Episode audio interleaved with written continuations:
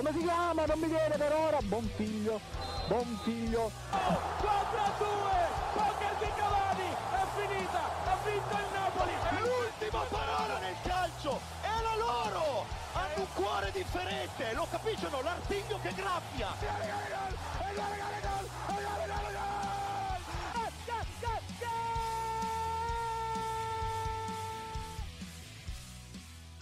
Buonasera, buonasera cari ascoltatori di Gold Speaker, qui Morgan Guida per questa nuova puntata di Gold Speaker offerta da Radio Statale. È questo 18-12-2020, un venerdì, e sono qui in compagnia dei miei cari compagni di viaggio che vi introduco subito, subito, partendo dal milanista Gianluca Megna. Ciao a tutti, vi ricordiamo come sempre di ascoltarci, di seguirci su Spotify il martedì alle 19 e il venerdì alle 20 e un saluto a tutti gli altri. Perfetto, dopo la marchetta di Gianluca Megna passiamo all'altro milanista Marco Cangelli. Buonasera a tutti, un po' sottotono ma cerchiamo di resistere. Chi invece non è sottotono è il nostro genuano di goal speaker Matteo Garaventa che con questo 2-2 si può dire rigenerato.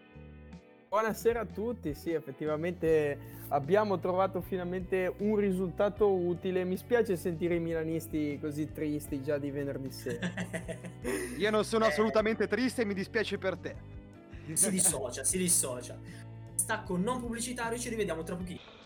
Sì, da sempre tante emozioni ascoltare i ragazzi di Goal Speaker su insomma, radio statale il martedì alle 19 e il venerdì alle 20, insomma molto simpatici, sempre grande simpatia da parte loro. E rieccoci dopo la pausa non pubblicitaria per parlare della giornata di Serie A appena trascorsa, iniziando da Inter-Napoli, che è stato il big match di giornata insieme a Juventus-Atalanta. Inter-Napoli che termina 1-0, ma per raccontarci di questa partita darei la parola a Gianluca. È una partita interessante perché c'è stato un Napoli che ha tenuto il pallino del gioco quasi per tutti i 90 minuti, nonostante anche l'espulsione di Insigne dovuta alle proteste veementi nei confronti di Massa, dicendo vai a cagare Massa, sei sempre a fare il fenomeno. E questa cosa scaturisce poi anche le proteste indignate di Rino Gattuso, che commenta il fatto dicendo non puoi espellermi il capitano che ti manda a cagare, devi capire anche il momento. Quindi diciamo che è stata anche una partita un po' condizionata dagli episodi perché l'Inter fondamentalmente ha fatto quattro tiri verso lo, eh, verso lo specchio di Andanovic, un Andanovic sempre presente che fa una grande prestazione e tiene la sua porta inviolata. E un Napoli che comunque nonostante la sconfitta rimane sempre una grande squadra, una squadra sempre temibile anche perché come ha dimostrato comunque domenica anche in 10 nonostante tu, cioè domenica scusate, mercoledì, eh, nonostante fosse in 10 ha dominato la partita. E l'Inter però come sempre trova l'episodio e, ha, e porta a casa la partita e si avvicina sempre al mio caro Milan, ma va bene così e trova l'episodio, ha detto bene, Darmian si è incuneato in area, è riuscito a trovare un rigore piuttosto fortuito, piuttosto fortunato, poi Lukaku al 73esimo mette dentro, allargando il piattone e spiazzando Ospina. Ma eh, tornando a queste parole di Gattuso sull'esposizione di Insigne, lui ha sottolineato che un episodio del genere in Inghilterra non sarebbe nemmeno stato considerato. Passando magari al nostro Marco Cangelli, tu ti trovi d'accordo con queste parole? Secondo te l'arbitro è stato troppo, troppo severo? Come direbbe Buffon ha avuto un bidone della spazzatura al posto del cuore? O è un, è un episodio giusto e quindi è una decisione che ci sta? Allora, dico la verità eh, utilizza le parole di Graziano Cesare nel dopo partita. Se gli arbitri dovessero essere tutti così fiscali rispetto al regolamento, probabilmente finirebbe la partita col solo arbitro, nemmeno con gli assistenti. Quindi, quante volte eh, un giocatore ti manda a quel paese e tutto? Chiaramente lo avverti, dice la prossima volta che me lo rifai, se continui io ti spello. Però non lo mandi subito così fuori Massa diciamo che è stato un po' troppo fiscale e di conseguenza ha veramente poi cambiato le sorti della partita. Perché, perché comunque il Napoli benché abbia giocato in 10 si è riuscito anche a mettere in difficoltà l'Inter ha sempre la mancanza del capitano e ne pagherà le conseguenze soprattutto al prossimo turno. Io non so quanti giornate ha beccato adesso Insigne perché essendo anche peraltro una, dice, un insulto può essere anche che sono più giornate Sì, esattamente, Napoli che tra l'altro incontrerà la prossima giornata in quel dell'Olimpico nel posticipo serale la Lazio, quindi non una partita semplice e soprattutto da affrontare senza il capitano quale Insigne, Insigne che tra l'altro veniva da un periodo di, famo- di, di forma strepitoso in cui ha fatto registrare delle prestazioni davvero mostre, ha siglato dei gol, soprattutto a giro, il gol su punizione, davvero, davvero grandi gol. Tornando invece un attimo all'Inter, quindi alla nostra milanese, eh, ho letto oggi che eh, ben da dieci anni dal campionato 2010-2011 non si vedevano a questo punto del campionato due milanesi davanti, davanti, a tutte. Sono infatti separate da un solo punto. Conte è riuscito a portarsi a un punto solo dal Milan, che è stato fermato dal Genoa. E mm, cosa ne dite? Secondo voi questo duetto Inter-Milan potrà seguire, potrà continuare o alla fine si arriverà qualcuno a insediare il primato milanese in questo periodo? Ma sicuramente a parer mio, poi chiederò anche l'opinione del, del, del mio amico genuano Matteo Garaventa. Eh, a parer mio sì, continuerà così, ma con l'aggiunta anche di Juventus, Roma e Napoli che saranno ad inseguire o quantomeno a lottare con queste altre squadre. Perfetto, breve e conciso come ci piace. E quindi, tornando invece sulle milanesi, di nuovo, parliamo della partita del Milan. Milan che si scontra con il Genoa, Genoa che ferma il Milan grazie alla doppietta del redivivo Mattia Destro e ci parlerà di questa partita sicuramente il nostro genoano Matteo Garaventa. Ah, è stata una partita diciamo con due facce. Il primo tempo 1-0-0 scialbo col Milan che ha creato determinate occasioni. Mi ricordo un'occasione di Rebic eh, con il tiro poi deviato da Perini in calcio d'angolo, un'occasione, se così possiamo definirla, di destro sul finire del tempo poi invece nella ripresa si è sbloccata la partita con il gol subito di destro e il pareggio di Calabria che ha trovato veramente un jolly con un golasso da fuori area. Poi ancora il secondo vantaggio genuano con destro e il, il, Milan ha recuperato il Genoa sul finale con il gol di Calulu da sviluppo di corner. E diciamo che è stata una partita appunto in cui il risultato, il pareggio alla fine è il risultato, il risultato che non accontenta nessuno dei due perché sia il Milan che il Genoa avevano bisogno di fare punti, di ottenere la posta piena perché eh, appunto il Milan è stato recuperato dall'Inter, adesso solo una lunghezza di vantaggio in classifica sul, sull'Inter, il Genoa ha mosso la classifica seppur andando a 7 ma eh, c'è ancora 3 punti di distanza dalla Fiorentina ed è ancora impelagato completamente in zona retrocessione, quindi una partita che comunque è stata piacevole, è stata eh, bella anche da vedere sotto certi punti di vista. E sicuramente un Milan che insieme all'Inter conferma di aver finalmente trovato degno di aver trovato dei degni avversari della Juve probabilmente queste due milanesi che vanno così si potrebbe dire che a fine della stagione potrebbe finire e, e, e finire definitivamente l'egemonia bianconera ecco.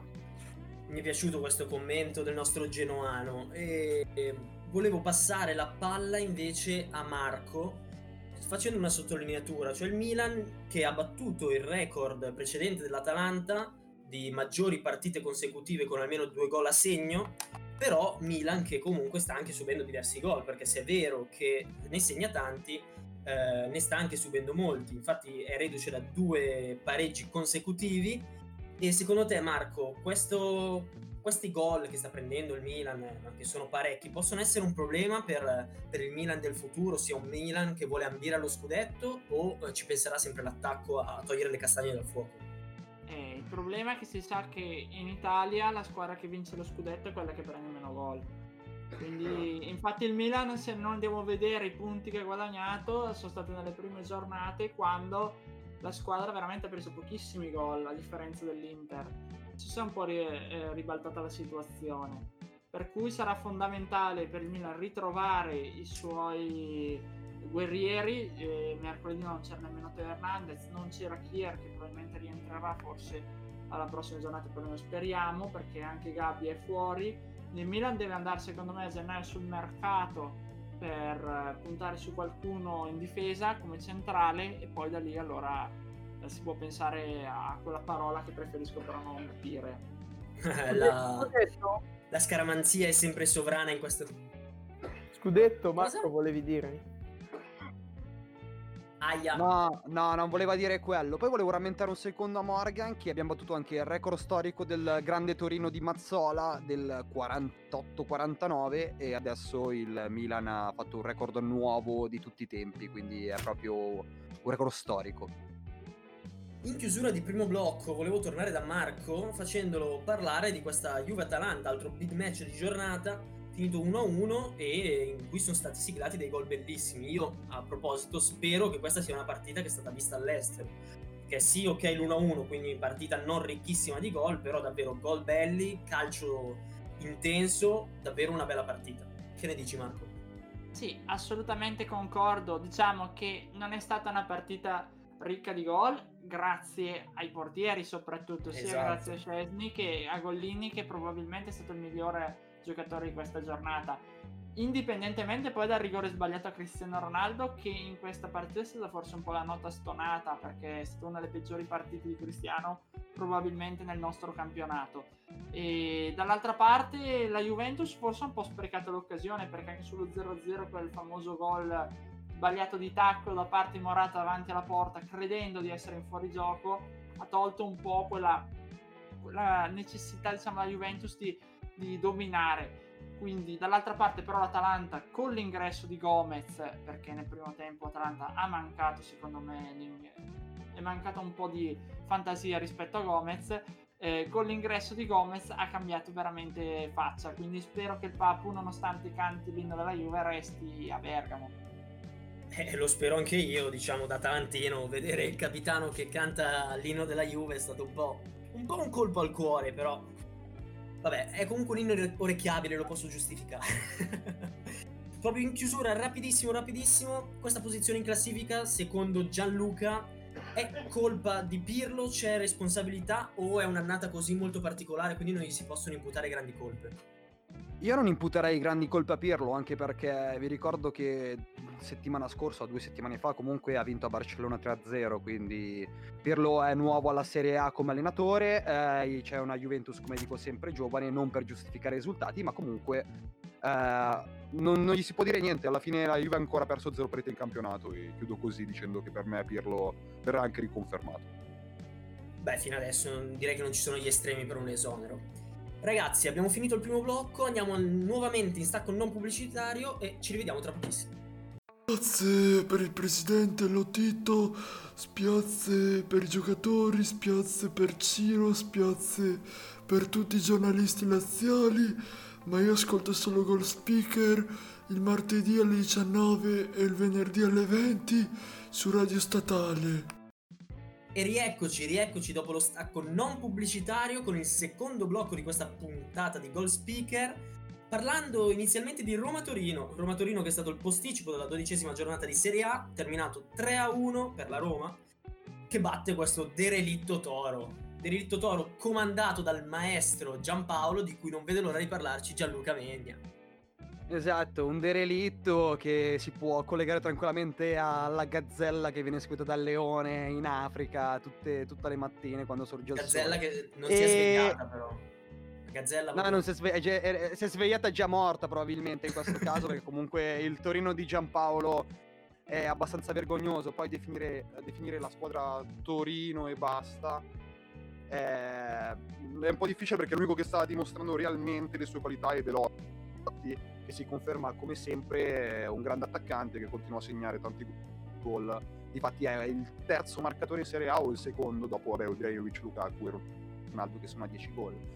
E invece c'è una Roma che come sempre col suo profeta Mkhitaryan, il profeta armeno sta dimostrando di essere una grande squadra e di condurre un ottimo campionato facendo il loro gioco sempre però con, eh, con qualche difficoltà nei confronti con, eh, con le big Perfetto, e parlando sempre del Gallo Belotti vorrei passare a Matteo, Matteo Garaventa che ci darà la sua, nel senso questo Gallo Belotti è in una squadra come il Torino, ok che è una bandiera, è il capitano e tutto, però la squadra è ultima, rischia di andare in B e comunque il Gallo Belotti è, una- è un attaccante di una certa caratura. Tu fossi nel Bergamasco, perché sottolineo Bergamasco Gallo Belotti, cosa Ah, faresti? probabilmente se il Toro per caso dovesse andare in Serie B alla fine di questa stagione, eh, il Gallo se ne andrà dal Toro, io penso, anche perché eh, un giocatore come Belotti, che è il centravanti titolare della nazionale, sicuramente merita una piazza che come minimo lotta per la parte sinistra della classifica in Serie A, se non per un posto in Europa. Di conseguenza ha tanti, tanti corteggiatori, sono convinto, non solo in Italia ma anche all'estero e probabilmente se le cose per il Toro dovessero mettersi davvero male, quest'estate il Gallo ci saluterà, o meglio, saluterà i Granata e si accaserà altrove, cosa che io gli consiglio di fare per come si stanno evolvendo le cose e la situazione in quel di Torino. E parlando di nazionale c'è l'altro compagno di, del Gallo Belotti, che è l'altro attaccante, probabilmente nazionale, punta eh, titolare, volevo dire, scusate, titolare della nostra nazionale, che è Immobile. Immobile che nel pareggio tra 1-1 tra Benevento e Lazio segna, come, come è solito fare, e quindi riesce a portare in vantaggio inizialmente la Lazio, che però si fa recuperare poi dal Benevento allenato da Inzaghi. Inzaghi che eh, riesce a ottenere un pareggio contro l'altro, eh, l'altro Inzaghi, suo fratello. Di questa partita ce ne vuole parlare, proprio me l'ha detto prima, che ha una voglia incredibile di parlare di questa partita, il nostro Marco Cangelli. Sì, sì, una voglia matta, no? Vabbè, a parte che Pippo è sempre stato un mito, quindi insomma, ben volentieri ne parlo. Lazio che sembra un po' spenta rispetto a quella che si è vista lo scorso anno, ci è andato un po' declinando anche nei, rispetto primo down. Purtroppo sta forse, ha pagato sicuramente i casi di Covid, ha pagato sicuramente le varie problematiche che ci sono, non ha pagato tutto ciò immobile che è ancora molto vivo, diciamo, tra l'altro ha fatto un grande gol portando in vantaggio la Lazio, però... Davvero un gran tiro, gol. Gran esatto, gol. un grandissimo gol, poi però quel tiro da fuori di Schiattarella ha riportato il Benevento in gioco e la Lazio è stata incapace poi effettivamente di di mettere qualcosa, di riuscire a inventarsi qualcosa. Tra l'altro è un risultato importante per Filippo che si sta dimostrando un ottimo allenatore con una squadra come il Benevento che lotta per la salvezza ma eh, per ora è in, area, è in acque abbastanza tranquille rispetto anche al Genoa e dall'altra parte abbiamo invece il, Simone Inzaghi che per ora non rischia perché è arrivato agli ottavi di Champions e sarà da giocarsela col Bayern Monaco però stiamo attenti con Lotito. Lotito effettivamente imprevedibile. Comunque Schiattarella che sì ha firmato il pareggio, ma poi in chiusura ha deciso di coronare la partita facendosi espellere, quindi perfetto cor- coronamento della partita per Schiattarella. Andiamo adesso in chiusura di blocco a parlare invece di un'altra partita interessante che poteva dare delle, delle, risposte da una parte o dall'altra, ma che in realtà non ha accontentato nessuno, perché tra Fiorentina e Sassuolo la partita finisce 1-1 gol di Traoré e Vlaovic, in questo caso andrei da Teo. Teo che anche lui ha una voglia matta di parlare di questa ah, È stata una partita che appunto, un po' come Genoa-Milan, eh, il pareggio non accontenta nessuno delle due. La Fiorentina deve in qualche modo cercare di reagire, di trovare una vittoria che manca da troppo tempo. Eh, con Cesare Prandelli per adesso sono riusciti a raggiungere soltanto due pareggi, tutto il resto sconfitte, veramente una squadra in seria difficoltà, un po' come il Genoa, un po' come il Torino. Sassuolo che invece continua un buon momento, è sempre in una parte privilegiata di classifica con eh, una serie di risultati utili abbastanza importante. Nel prossimo turno la Fiorentina già domani è chiamata a cercare di trovare questa benedetta vittoria in casa alle tre nel primo anticipo contro il Verona di Juric che viene dalla sconfitta per 2-1 contro la Sandoria. Invece il Sassuolo ospiterà al Mapei Stadium il Milan dei nostri Marco Cangelli e Lula Megna che stanno non vogliono dire la parola scudetto ma sanno anche loro che soprattutto dopo l'infortunio di Ibra delle ultime ore, degli ultimi minuti è una partita delicata e importante in vista de, de, de, dell'immediato intanto si sprecano si sprecano gli scongiuri, li vedo qua dalle webcam di Gianluca Meni e Marco Cangelli, proprio corna, ferri di cavallo, peperoncini da milanisti sono quasi trasformati in, eh, in napoletani, questa cultura della scaramanzia. Beh, anche, anche, perché sono un po' terroncello, eh, anche per quello, non per altro. Mi dissocio, mi dissocio completamente. Comunque anche io, radici paterne del sud esatto. amatissimo. Siamo tutti terroni. Ragazzi, io direi che...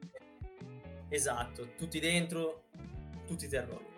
Ragazzi, il nostro tempo è finito E questo è l'ultimo blocco perché ehm, successivamente all'ultimo blocco che si chiuderà tra poco avremo un'intervista interessantissima condotta dal nostro Marco Cangelli in collaborazione con Gianluca Megna, intervista con un giornalista della Gazzetta dello Sport quale Matteo Del Bue, il quale parlerà del suo amato Monza, eh, settore in cui è specializzato. Quindi ragazzi vi lascio all'intervista e noi ci vediamo dopo per i saluti.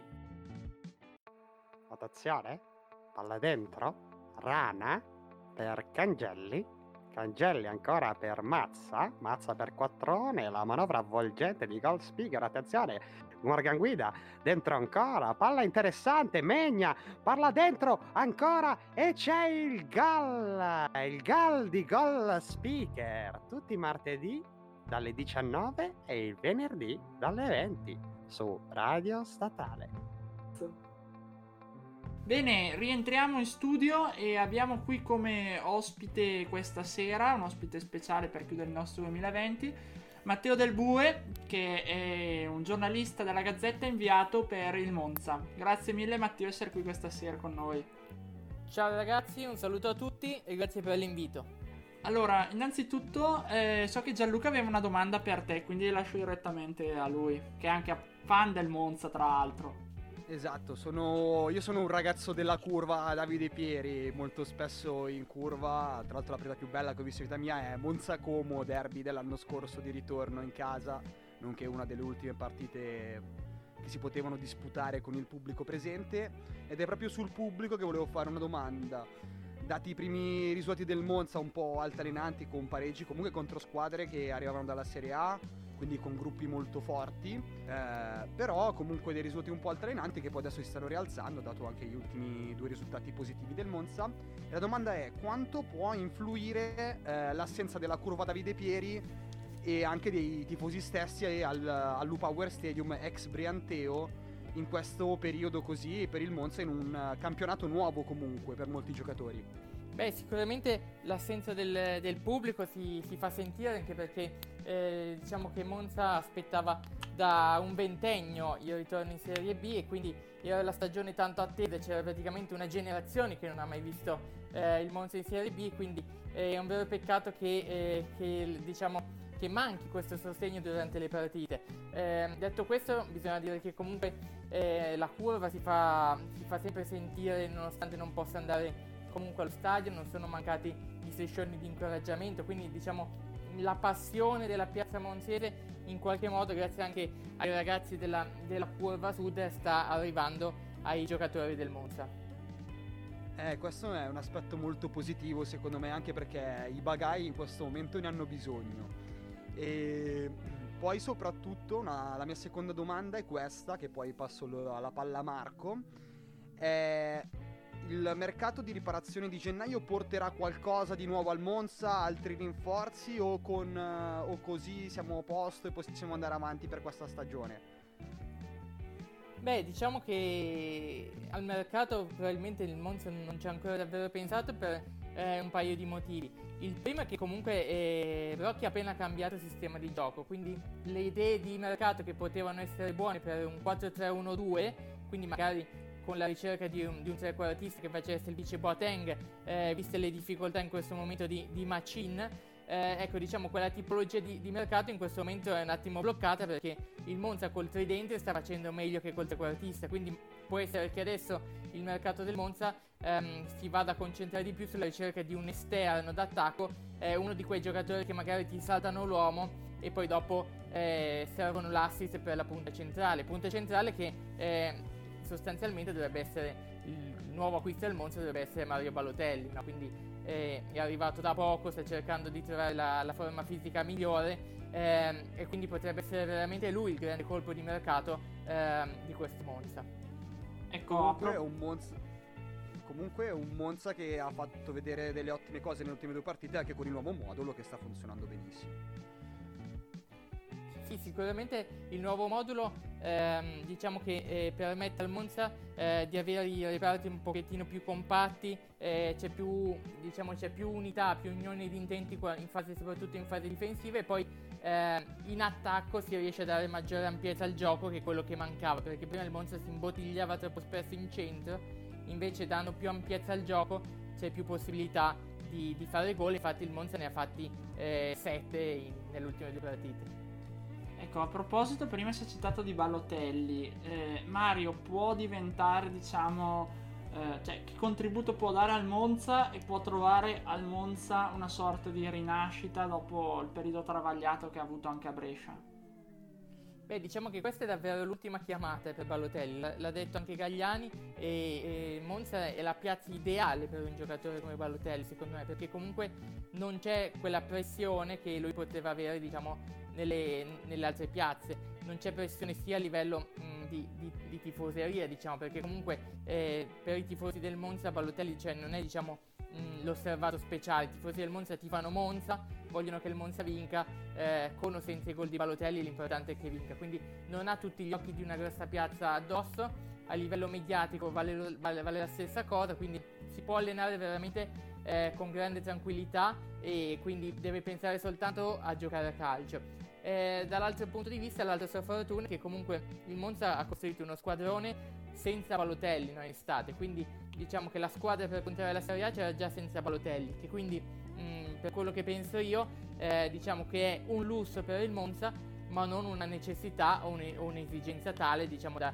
da, forzare i tempi di recupero, da mettergli ehm, troppa pressione addosso. Ecco, in chiusura volevo chiedere, visto anche un po' le ambizioni, immagino, del presidente Berlusconi e del, dell'amministratore legato Adriano Gagliani, il Monza può raggiungere la Serie A eventualmente se andasse in Serie A ha bisogno di fare un ulteriore passo in avanti, un ulteriore salto di qualità? Beh, eh, io penso che questo Monza se, se la può giocare. Eh, l'unica, diciamo, l'unico tra virgolette inconveniente no, che stato in questa stagione che le, le retrocesse dalla Serie A eh, quindi Brescia, Lecce e Spal eh, non hanno venduto nessuno e quindi praticamente giocano contro squadre che l'anno scorso giocavano in Serie A. Quindi sono degli squadroni che il Monza deve fronteggiare. Però va anche detto che una società, una dirigenza come quella del Monza in Serie B non ce l'ha nessuno e quindi l'esperienza no, di Berlusconi di Gagliani sicuramente l'arma in più per questa squadra e, e, è un'arma in più sia lo è stato diciamo eh, nel mercato ma lo è anche a livello di gestione quotidiana di tutte le, le varie problematiche che magari in una società tra virgolette normale sarebbero dei grossi problemi invece quando comunque sai che la, il problema arriva agli occhi di Adriano Gagliani insomma eh, assume tutto un altro, un altro aspetto un altro contorno Perfetto, allora ringraziamo Matteo Del Bue per averci concesso questo tempo, averci parlato del Monza. Speriamo di rivederci magari anche in presenza così verso la fine del campionato, così faremo magari un bilancio di come è andata la squadra quest'anno. Ci incontriamo magari al Brianteo a, a mangiarci un panino e una birra prima della partita e, e poi speriamo Ass- che il Monza vinca, che salga in A. Assolutamente, grazie mille, che questo maledetto Covid non c'è più, insomma. esatto, grazie mille. Grazie, un saluto a tutti, a presto. Bene, allora ringraziamo ancora Matteo Del Bue e non posso far altro che salutare i miei compagni di viaggio partendo dall'uomo di Vedano all'Ambro, il monzese doc Gianluca Megna. Ciao a tutti, eh, una buona serata e ci risentiamo presto. Morgan Guida. Ciao ragazzi, ci vediamo il prossimo martedì con un'altra puntata di Gold Speaker. Una buona serata a tutti, un buon turno di campionato e se non ci sentiamo più buone feste, come si dice in queste situazioni.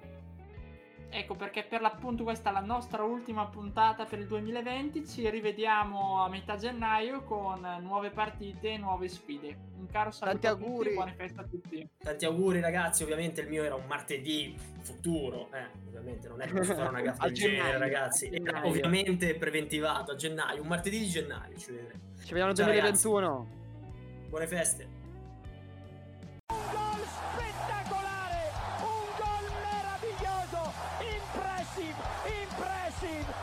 Come si chiama? Non mi viene per ora. Buon figlio.